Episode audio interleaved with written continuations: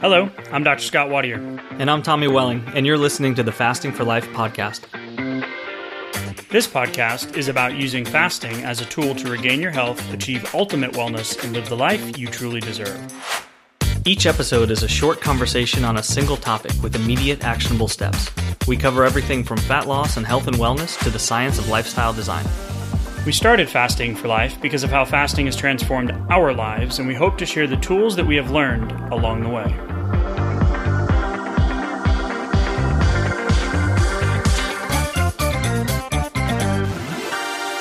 Hey everyone, welcome to the Fasting for Life podcast. My name is Dr. Scott Watier, and I'm here as always with my good friend and colleague Tommy Welling. Good afternoon to you, sir. Hey Scott, how are you? Doing fantastic as always, my friend. We are in the thralls of consistently having conversations around fasting and the fasting lifestyle. Just came out of our most recent challenge, just an incredible group, tons of new energy uh, in the continuity group, and just really starting to unpack how we're going to start to level up um, you know, our fasting knowledge and our fasting application. And we joke that uh, you and I spend most of our days and most of our time talking about fasting, and that breaks our first two rules. So if you're new to fasting and the fasting for life method, then um, your first two bits of homework are don't talk about fasting and don't talk about fasting.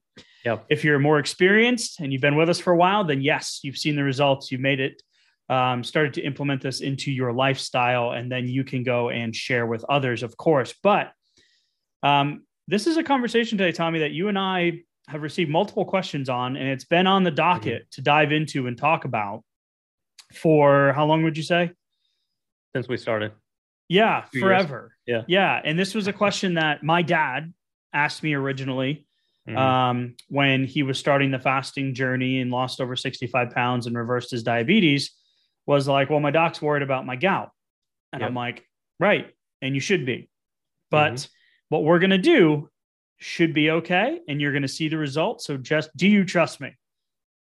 Yeah. And luckily, he trusted us, probably more you than me.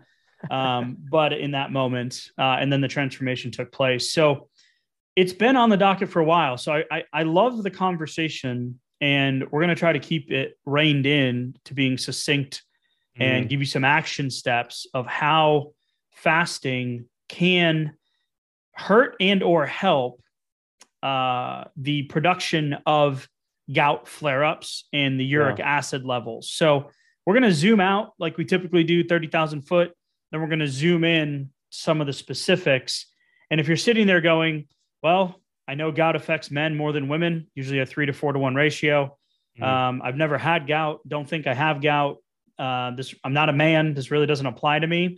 Yeah. Um, there's still going to be some really cool talking points about insulin, insulin resistance, medications, so on and so forth. That I um, give us a shot here. I think I think we're gonna it's to be a good one, even if you don't fit into the specific category of a gout sufferer.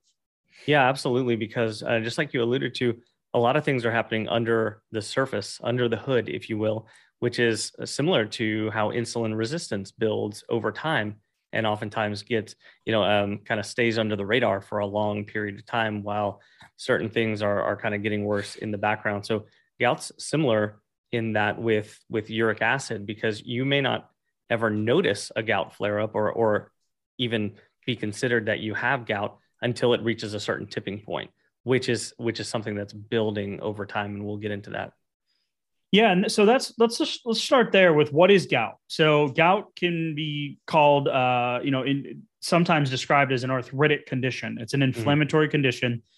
Um, it is the buildup of uric acid, which then gets deposited in the joints. There's an inflammatory cascade that takes place, and then boom, you have your acute gout attack, uh, which can t- be anywhere from six to twelve hours, and then it can last, you know, probably typically resolves itself within seven to ten days. And the the main concern is that this comes from a natural physiological process and this is the formation of purines now this is from the journal of international journal of cardiology in 2016 it's the regulation of uric acid metabolism and excretion. So i want you to envision just like tommy you said talking about insulin resistance and how it builds over time uric acid resi- levels will build for 10 to 20 years they estimate before you actually have your first attack. Yeah. Yeah, so there, there is a, a normal physiological range that they're they're normally um, sitting there um, in, a, in a normal normal healthy individual, a young individual, someone at a normal healthy weight, and then over time, as usually, well, we see a high correlation with with weight and other um, portions of metabolic syndrome. As right. those things get higher and higher, as weight grows, um, then uric acid levels are rising even before they reach that that tipping point where you experience an actual flare up. Yeah, we'll talk about how fasting can stimulate some of those flare ups, and then we're going to give you the exact plan on how to, which is the main point of this, which is getting the weight off and decreasing the mm-hmm. insulin resistance, which is going to remove the uric acid and those buildups. So we're going to unpack all that as we go. Um, just for clarity, in terms of the purine formation and how that leads to to uric acid, um, purines are important. They're important for DNA formation, RNA formation. They contribute to modulate energy metabolism and signal transduction. They're structural components of enzymes. They play an important role in the, the physiology and the makeup of your platelets, which is, is part of your blood and your muscles and neurotransmission, right? So yeah. there's purines are a very important thing, and your body has a natural balance of these. So a a creation of, and then a synthesis of, and then a degradation or a breakdown of, and this takes place mm. in the liver. And there's a relationship here to glycogen and insulin and, and all of those different types of things. And we'll go over that here in just a second. But the overproduction um, is generated from the metabolism of those purines. So it's the last step when they're being broken down. And then what the body will typically do then is it will excrete them. One third of them will be excreted in the intestine. And then the majority here, which is a key component, uh, is going to be excreted in the kidneys.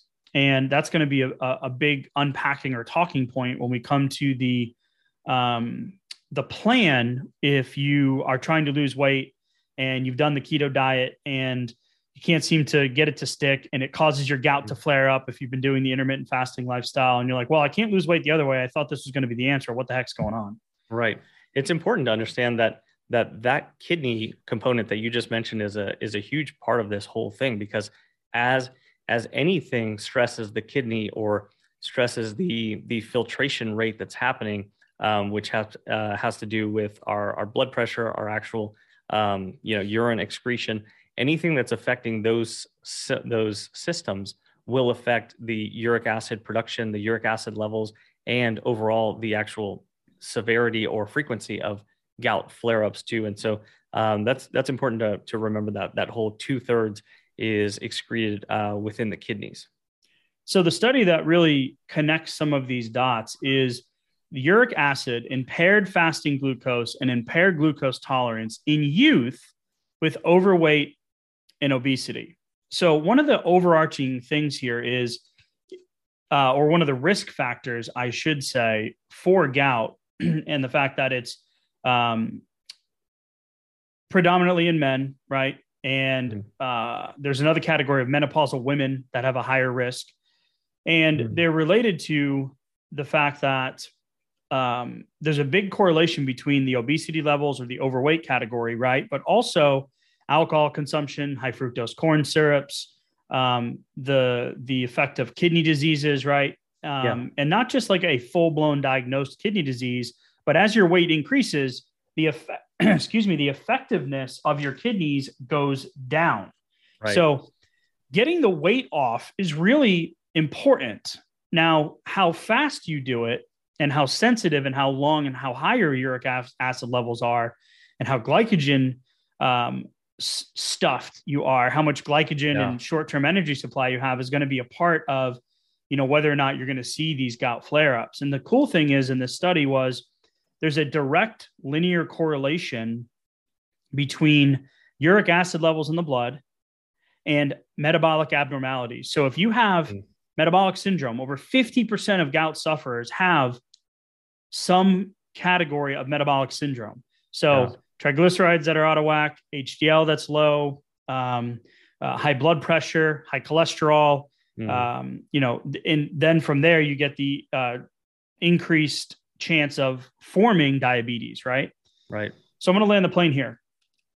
Impaired fasting glucose and insulin resistance. So the underlying cause of weight loss resistance, the underlying reason why you develop blood sugar related issues in the long term uh, you know, over the over decades, those are directly related with higher levels of uric acid. And then the impaired glucose tolerance and insulin sensitivity, the insulin sensitivity, which is a good thing, are reduced when you have high levels of uric acid. So the take home message here is that insulin in itself stimulates your liver, liver to produce uric acid by the breakdown of purines while reducing, so it increases the formation and mm-hmm. decreases the excretion. So it's a perfect storm. Yeah. So so both things are going in the wrong direction as we increase our our insulin resistance and decrease our insulin sensitivity, which which which makes absolute sense why this could be developing for years and years and years and decades before ever actually having a gout flare up and why we see such high correlation with being overweight and being obese and then suffering from gout and other related things because um, those those levels are rising. Those concentrations are not being allowed to fall as they should. And again any additional stressors on the kidneys is going to make that that problem that much worse. And that's part of the reason why as we get into longer fasts or as we see more ketones some of the data out there says please be cautious or don't fast if you have gout things like right. that because as ketones levels as ketone levels rise those start to act on the kidneys as well and start to get competitive with excretion of the uric acid so they're they're kind of battling each other, right? Yeah, and that's that's that whole juxtaposition of that. Just imagine that old chemistry scale, right? So we have the problem mm. on the initial creation side, and then the problem on the excretion side. We've got the increased weight, we've got the insulin acting on it, we've got the blood sugar levels, and that's you. You had said something from that study um, to kind of connect the dots there, which was looking in that study with the overweight youth, is that the um, highest levels. So when your uh, uric acid was higher, right, which is a marker yeah. of impaired glucose metabolism, so your body's inability to process food that you're digesting, right? Mm-hmm. Mainly in post challenge rather than in a fasting state. Yeah. So what, what that means is that if if you take two individuals, one's a normal healthy individual, one's a high level gout sufferer. If you just looked at uric acid levels while they're both fasting, 12 hours, 20 hours fasted, you're going to see very similar uric acid levels. But as soon as you bring in the food or bring in the glucose, bring in a sugar test and put sugar in both of those individuals, then you're going to see the normal healthy individual stay within the normal range of uric acid levels. You're going to see the gout sufferer, the person who has a uric acid excretion problem, those uric acid levels are going to immediately start to go through the roof and that's where you're going to see the difference in those two yeah so you're you're literally st- by you're, you're, stoking the fire mm-hmm. right and yeah. so when we talk about action steps from this um, you know there's there's popularity out there and you had mentioned it tommy in the ketos in the, the keto diet right right um, you know we if you look just go dr google uh, gout and uric acid right you're going to see um, well, high, high, you know, foods that are high in vitamin C, remove the alcohol, remove the high purine mm-hmm. foods, the organ meats, yeah, those types of things, right? Um, so that's an exogenous, that's an outside source of increasing the potential production. Then mm-hmm. you have the insulin component that increases the production, which is an endogenous or internal source, right? Yeah. And then people are like, well, I need to lose the weight. Um, and then my doctor put me on you know, diuretic. a diuretic, mm-hmm.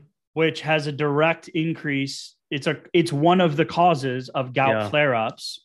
So then you're doing the keto diet, or you're you know you're doing a you have to watch your protein intake. So then what yep. are you substituting that with? Where you're adding in carbohydrates. Carbs. Yep. Carbohydrates stimulate glucose, and yep. now you've got this extra energy supply. So you just said you're no longer in the fasted state. You now have this this energy that needs to be burned, which then increases the production. And you've got your kidneys that can't mm-hmm. excrete mm-hmm. it. And you're sitting here in a perfect storm of, well, what do I do? How do I right. navigate this? And if fasting is a lifestyle that I enjoy, but I can't fast because of the flare up. Um, and when fa- just to be clear, when your body reaches ketosis, the ketones restrict the ability of the kidneys to filter out uric acid. So that's right. where you get that increased kind of rising kind of um, uh, levels over time. But you also have, you know, like we talked about the diet, the diet component, and then the the one that really surprised me when we started looking in this, and we're going to hammer hydration here in a minute, but it's when you release the weight, mm-hmm. your fatty tissue actually produces. Uh, excuse me, when you keep the weight on, mm-hmm. your fat, your adipose tissue increases the production of uric acid. Mm. It literally releases uric acid into the body. So you've got yeah. the food component, you've got the insulin producing component, you've got the extra, uh, excuse me, the internal component, you got the external component. You've got this dichotomy of of opposing, like you said, push pull opposing forces. Yeah. Yeah. And it's like, all right, well, how do I navigate that? Right. Well, I thought I could just change my diet. Okay, great. Right. You could, but that could also um, be just part of the issue and only get you part of the way there. Yeah, it's it's really there, there's a complex set of arrows here, and it, it's no wonder why a lot of folks suffering with gout feel like they can't figure out how to you know how to control it or or what to do to to get the weight off and how to navigate this. Because what what I didn't even hear you mention was was blood pressure related issues. Because if you are if if you have been recommended to go to reduce sodium in your diet, then that's going to push more water out. You're you're holding on to less water, which means all of a sudden uric acid levels, those concentrations in the blood rise immediately. And then you mentioned your fat cells actually um, increasing the the purine levels or the uric acid levels. But as you metabolize those, as you drop the weight, then those can also release those same compounds, thus increasing the uric acid levels. So it, it's like it's like a catch twenty two. Yeah, if I move backwards, I, I, get worse. If I move forward, it, it kind of gets worse. So how do we how do we kind of navigate it? Well, you you have to understand that there's there's several moving parts at play, obviously. But uh, if we can if we can navigate this, get the weight off, and um, keep the, t- the the the scales tipped in our favor, and know that there are a few things. There's, there's probably going to be um, a, a, few roadblocks along the way, a few times where you go, okay, well, maybe I should maybe I should do something a little bit differently here. You can you can make tweaks over time with the hydration, with the the ketones, with the length of your actual fast, with what right. you're putting on your plate, right? Right. Hey, y'all, I wanted to take a second and tell you just an incredible story about an amazing company that we've come across recently. Um, and now they are a sponsor of our show. It's airdoctorpro.com. You can head to the website, use a promo code uh, fasting for life to receive up to $300 off. But most importantly, uh, my little guy, my two year old, has not slept consistently through the night uh, since he was born. We have tried everything you can imagine. He is our third child. And we're just like, what is happening? So we have gone to great lengths, time, money, and effort to figure out um, how we can help him sleep. And uh, the reality is, uh, we were pretty much just resigned to the fact that this is how it's going to be until we put the Air Doctor Pro in his room. And I am not joking when I tell you the first night that we put in his room, he slept through the night. The second night, slept through the night. Now we're up to 35 plus days that he has slept through the night. He has only woken up two times rather than two, three times a night, two times in the last 35 days and counting. And we are just so incredibly grateful. The reality is, uh, we had a feeling that it was something that we were missing. And the indoor air, air, that we breathe is two to five times more polluted than outdoor air these days. In some cases, up to 100 times more. We spend 90% of our time indoors. And we take 20,000 breaths a day. So, what's the solution? An air purifier, a cut above the rest. I'm not going to lie, we have tried others. We've tried other HEPA filters, we've tried other air filters. We have spent the money, and they have not done the results that Air Doctor did in literally the first day that we put it in his room. They filter out 99.99% of dangerous contaminants. That includes pollutants such as allergens, pollen, pet dander, dust mite, mold spores, and even bacteria and viruses. So I don't know what it was that was keeping them up, but it is now gone. So Air Doctor comes with a 30 day breathe easy money back guarantee. So if you don't love it, send it back for a refund minus shipping. Head to airdoctorpro.com, use promo code fasting for life to receive up to $300 off air purifiers, an exclusive listener um, offer for you as well. You'll receive a free three year warranty on any unit, which is an additional $84 value. That's exclusive to you, the podcast listener, now hearing this in real time. Lock this special offer by going to airdoctorpro.com and use promo code fasting for life. You guys know that we are very particular with who we partner with. And if it wasn't for this incredible company and this, the incredible results that we've seen, I would not be encouraging you to head to the website and take advantage of the Fasting for Life promo code. So, if you support our sponsors, you are ultimately supporting us. We are grateful for you listening in. And now back to today's episode. For clarity, when I said fatty tissue, what I was referring specifically to was visceral fat, mm. right? So, abdominal obesity. And yeah. even if you're not obese or overweight, you can still have visceral fat, the fat in between the organs, right? The stuff that right. increases your your risk of a lot of those comorbidities that come with blood sugar related issues. But metabolic syndrome is the high blood pressure, the high blood sugar, the high serum triglycerides, low low serum um, HDL, so the good cholesterol being low, which increases your risk of cardiovascular disease and type 2 diabetes. So if you look at most people in the 50s to 70s, there's going to be a blood pressure concern, a cholesterol concern, and a weight concern. And that's just 86% mm-hmm. of the population by 2030 is going to be obese or overweight. Yeah. So we're not talking about like the minute, we're talking about the the the we're not talking about the small subset, we're yeah. talking about the majority, right? Almost now, everybody. does gout affect everybody? No, but you know, having the excess weight, which is where we started this conversation, can lead to these increased things. So what are you going to do? If you're a gout sufferer and you really love fasting, but you've hit a couple of those roadblocks, Tommy.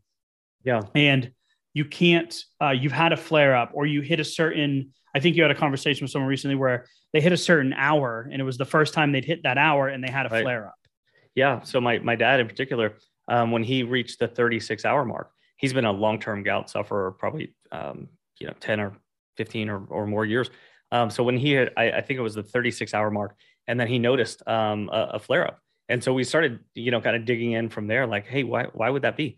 Well so as ketones as ketone levels start to rise which they they tend to do as we get you know 30 36 hours plus we we tend to see a rise in ketones um, then we're we're tipping the scales back in the higher uric acid in the higher potential for gout flare up kind of range.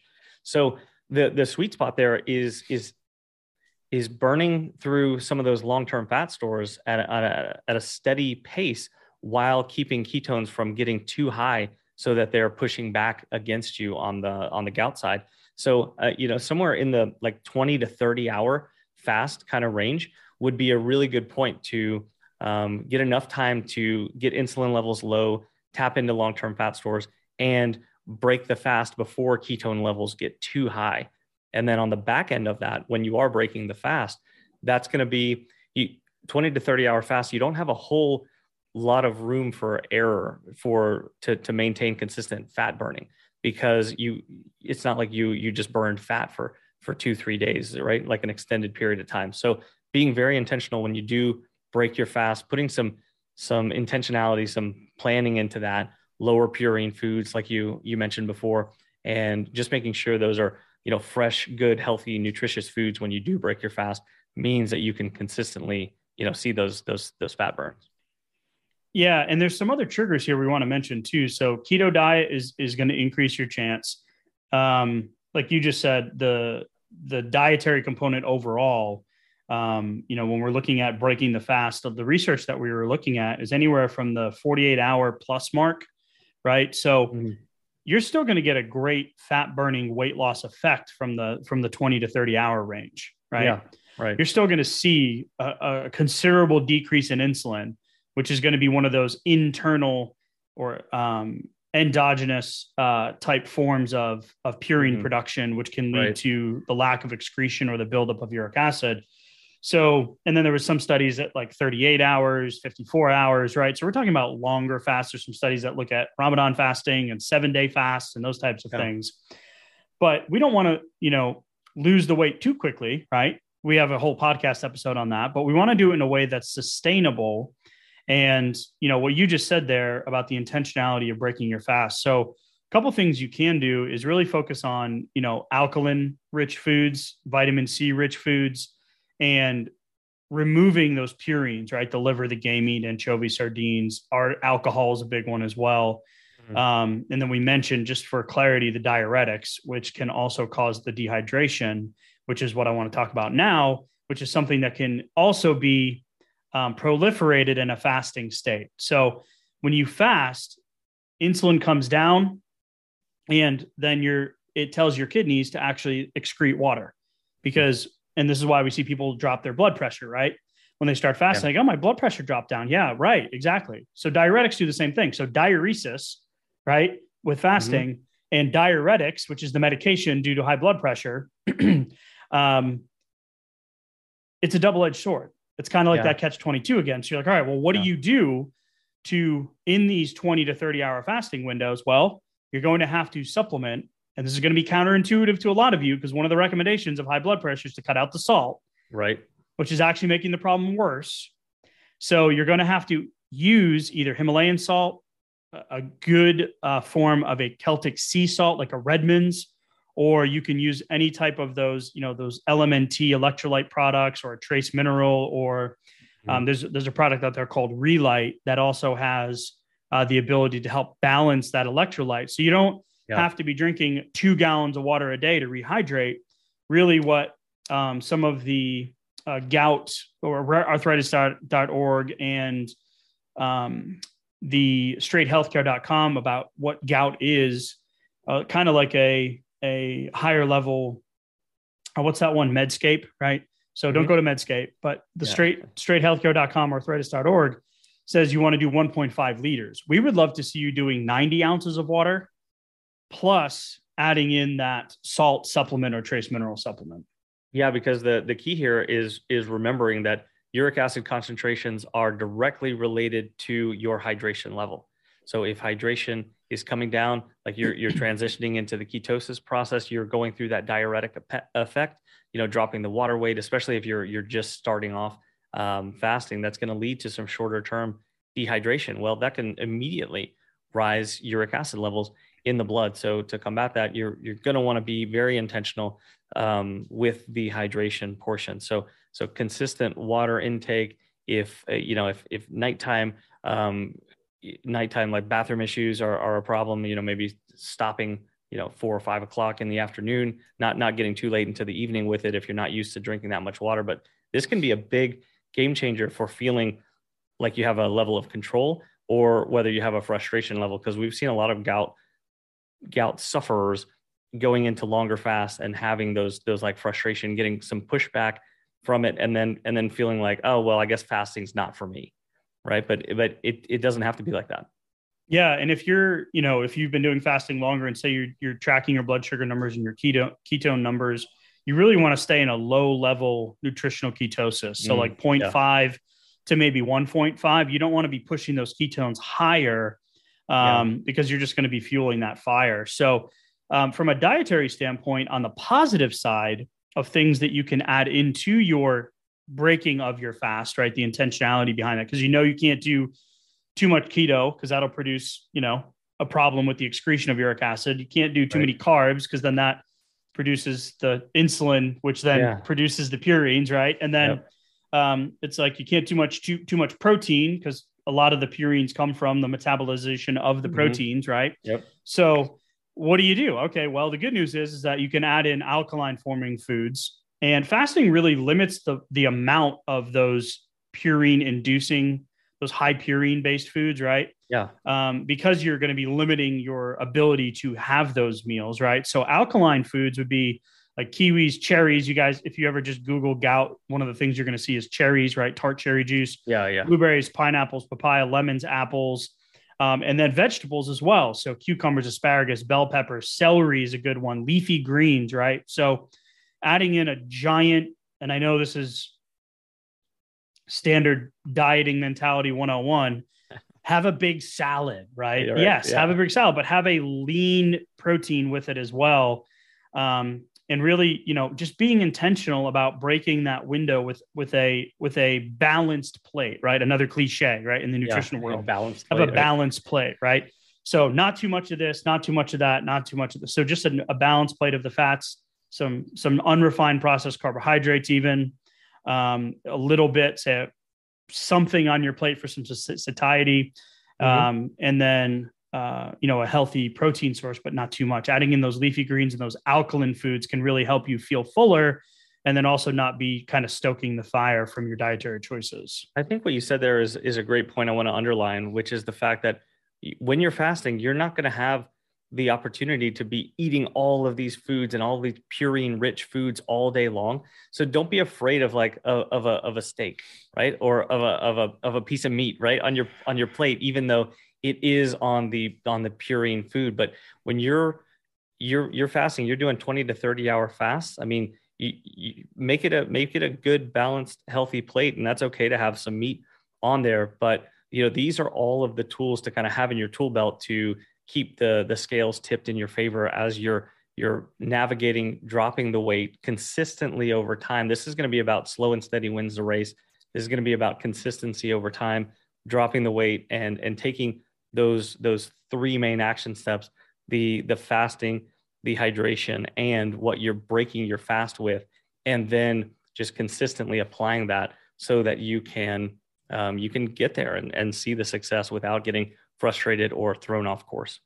Yeah, and there's just a couple of other triggers that I want to mention would be like wearing too tight shoes, right? You can mm-hmm. stub stubbing your toe can cause that short-term inflammation, menopause um, based on the hormonal changes. So the estrogen allows the kidneys to release that uric acid. That drops off when you're in menopause. So that's another potential trigger. Um, you know, losing the weight too quickly. We already unpacked that. We to unpack the diet, the, the point of getting the weight off overall, the hydration, and then the medication side, the diuretics and the aspirin as well. So aspirin can also boost uric acid, right? So yeah. um, it's it's it's something that's taken very commonly in the demographic that we're talking yeah, about that suffers sure. from gout, right? So these are things to take into account when you are putting these action steps into your day to day. And I know we mentioned like tracking your ketone levels. If that's not something you do, then you don't have to run out and get a ketone monitor and yeah. be like, oh, now we need, no, that's like taking all of these different talking points, which I know there's been a lot, and yeah. putting them into a, all right, I'm going to push my window a little bit. I'm going to change my plate a little bit. I'm going to increase mm-hmm. my hydration a little bit. I'm going to know these other triggers and understand that if I'm in a fasting window, I probably shouldn't be popping a couple of extra aspirin. Now, this is not medical advice, right? I'm not mm-hmm. saying if you're taking it for a reason and talk to your doctor, whatever, but right. just have knowing that these are all other causes that can lead to it. And we don't, as a takeaway message from me, we don't have to be afraid of using fasting or the fasting lifestyle because the cool thing is, is a couple of the stats, and you found this one. Um, three time increased chance of normal uric acid levels when you have a 10 kilogram or approximately 22 pound weight loss. And there was a really cool timing component to that stat.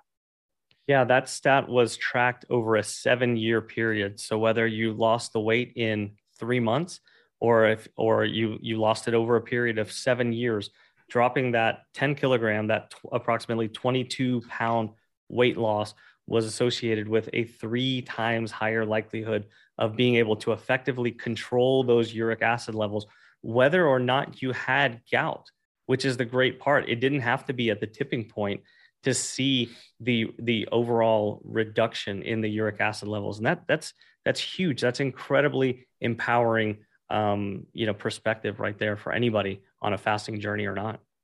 And there's a whole nother rabbit hole we can go down here with uric acid and its relationship to overall health markers. Mm. And we're not going to. So Dr. Dr. David Perlmutter, you can go find him and go down his research rabbit hole. But I want to make it known that it's not in this case, yes, it's a fasting podcast, fasting for life. We've gotten this question dozens of times. It's been uh, something that's touched you in our li- uh, both mm-hmm. of our mm-hmm. lives personally with our dads. Yep. Um, and and their health journey. So um, really just hopefully the encouraging thing throughout this entire conversation today is that um, it's doable. You can do it. Mm-hmm. And hopefully today gave you some of those tools. So if you're new to fasting, uh, hopefully you got some nuggets out of today. You can go to the website, download the Fast Start Guide.